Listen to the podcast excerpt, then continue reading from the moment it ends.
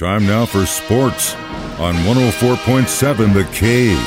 Here's Ned Reynolds.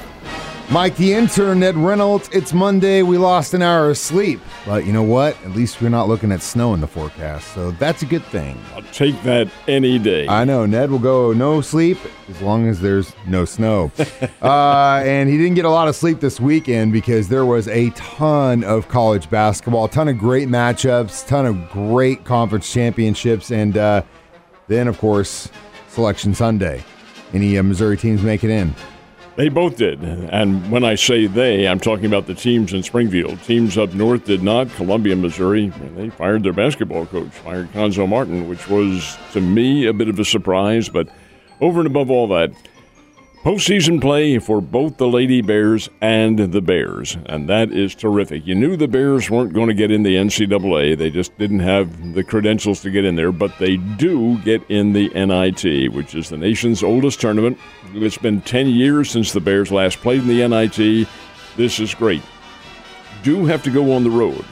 The NIT is now seeded. Never used to be, but because the NCAA now owns the NIT, they seed the teams and they seed them in pods. Well, the number one seed for the pod that the Bears are in is OU, and that's where the Bears are going down to Norman, Oklahoma, play the Sooners, and that will be tomorrow night. And they'll play them at 6 o'clock our time. It's the first game of the NIT all across the country. Bears in Oklahoma. Well, the players probably don't know each other very well, but the coaches certainly do. It's Porter Moser, who's coaching Oklahoma. This is his first year down there after two decades in the Missouri Valley Conference at Illinois State and Loyola, where he had great success. He was also Dana Ford's head coach at Illinois State. They know each other very well. Team's a little bit different. The Bears do have a chance because the Bears are a very good offensive basketball team. They will not be as big physically as Oklahoma is, and the big difference, Mike, will be the level of schedule that they have. Oklahoma plays in the Big 12.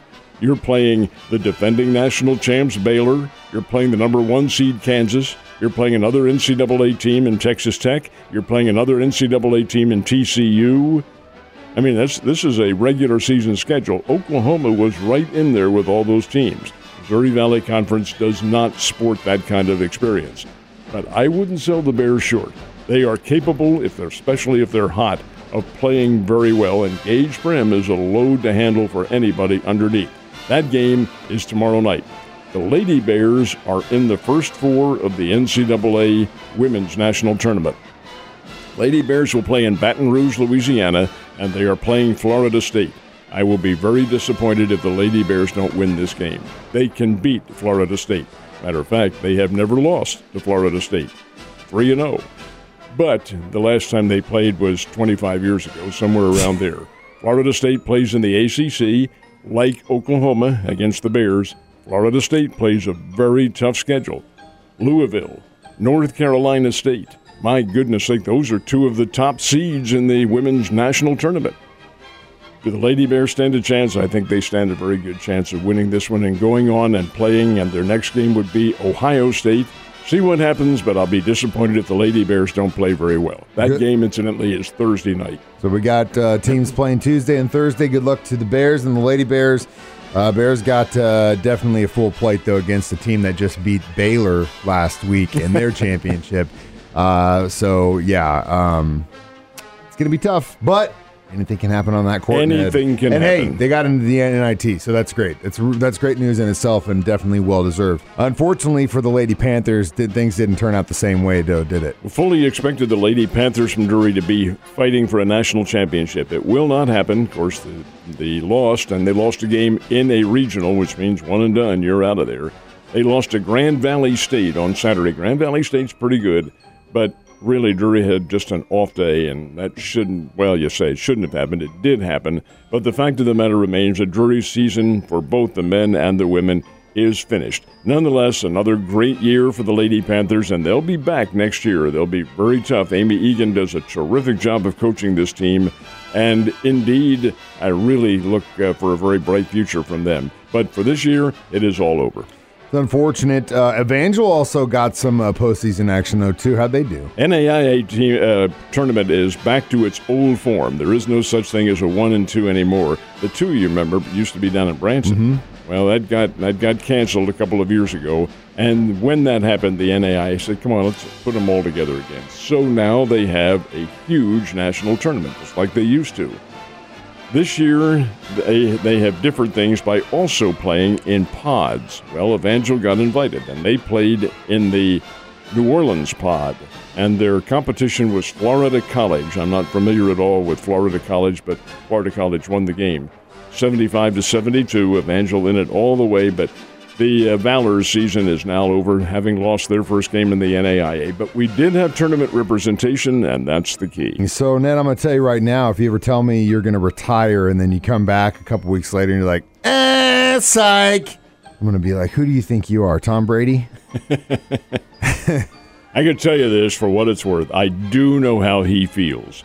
Brady stepped aside because, you know, the pressure was, hey, you're 44 years old, you can't play anymore. So he said, well, maybe they're right.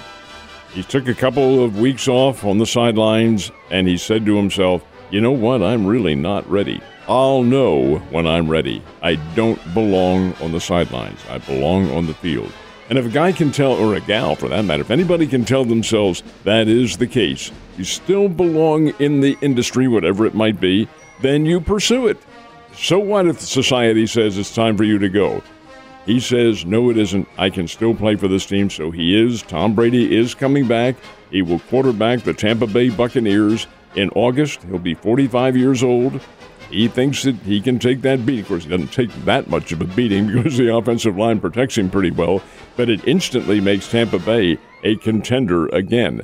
Now, here's one of the interesting factors Tampa Bay is playing in Munich. That's one of their games. They're playing in Munich. It's already on the schedule, but their opponent is not. Will it be the team from Kansas City? That's what you made the uh, made the prediction when they first announced it, and I don't know. I think you're right, but like I said, if they make us go back overseas, which they did for the London game, what like three, four years ago, Been and then a of course ago. Mexico City got moved back to L.A., but um, or California. Uh, it'd be interesting. I'm not looking forward to waking up early for that game, but uh, it is what it is. At least uh, if it works out that way, the uh, the Tampa Bay game on their schedule and as a away game, so it wouldn't count as a home game. So that would be a good thing too. So we'll see what happens, but uh, definitely crazy, man. Crazy, crazy. I did not. I uh, honestly, when I saw the announcement over the weekend, I was like, I was just kind of waiting for it because I felt like he wasn't going to be It had done. been predicted that he would come back, and he remember he didn't say. He said, "You never say never." Yep, and you, that's another great example why you never say never.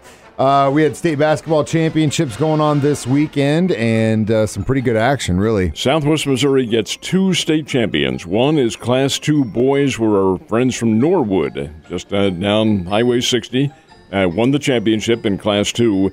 And girls Class 3, El Dorado Springs came away with a state championship. So, indeed, in the classes 1, 2, and 3, Southwest Missouri gets two. Now, the 4, 5, and 6s come up this week and Springfield or the area has two teams in there the Nixa Eagles and the Kickapoo Lady Chiefs. They will both be playing in the competition starting later this week in the semifinal round. Both have great teams. Nixa got there by knocking off a, a pretty good Lee Summit West team, but I'll tell you, Nixa, Nixa is a good ball club. They can play and the Lady Chiefs, they're getting in there. Lady Chiefs had Bella Fontleroy, who's going to Baylor next year. They have a very good basketball team as well. So we're wishing them just an awful lot of luck, and I think it will. Now, there's a third team in there as well Springfield Catholic. They beat Bolivar in a Class 5 game, so Springfield Catholic is into that state championship round as well. This should be a lot of fun. A lot of great area representation. Uh, we had some college baseball over the weekend as well. Once the snow melted, who got the dubs? That was that's a good point that you bring up because the Friday and Saturday games, the Bears and Arkansas State were both scrubbed because of the weather, principally cold. And on Saturday it was cold even though the sun was out. But they played a doubleheader yesterday and the Bears swept both of them, won 12 to 3 and 7 to 1 over Arkansas State. So the uh, Bears record, Missouri State's record is now 7 and 7 and they play KU on uh, Wednesday afternoon at Hammons Field. Drury went down to Texas to play and got a couple of games in. Actually played three games, but the final one was a scrimmage or exhibition game, so it doesn't count. Drury lost both their games to Angelo State. Angelo State's very good. They are a top level team. Drury is too, but came up a little bit short. Nonetheless, uh, things will improve. The Drury team is pretty good this year. They can hit the ball and have, but they're also facing a little bit better competition now. Nonetheless, good baseball for these teams, and baseball is here. Baseball is back on all levels, Ned. Enjoy your Monday. I'll see you tomorrow, sir.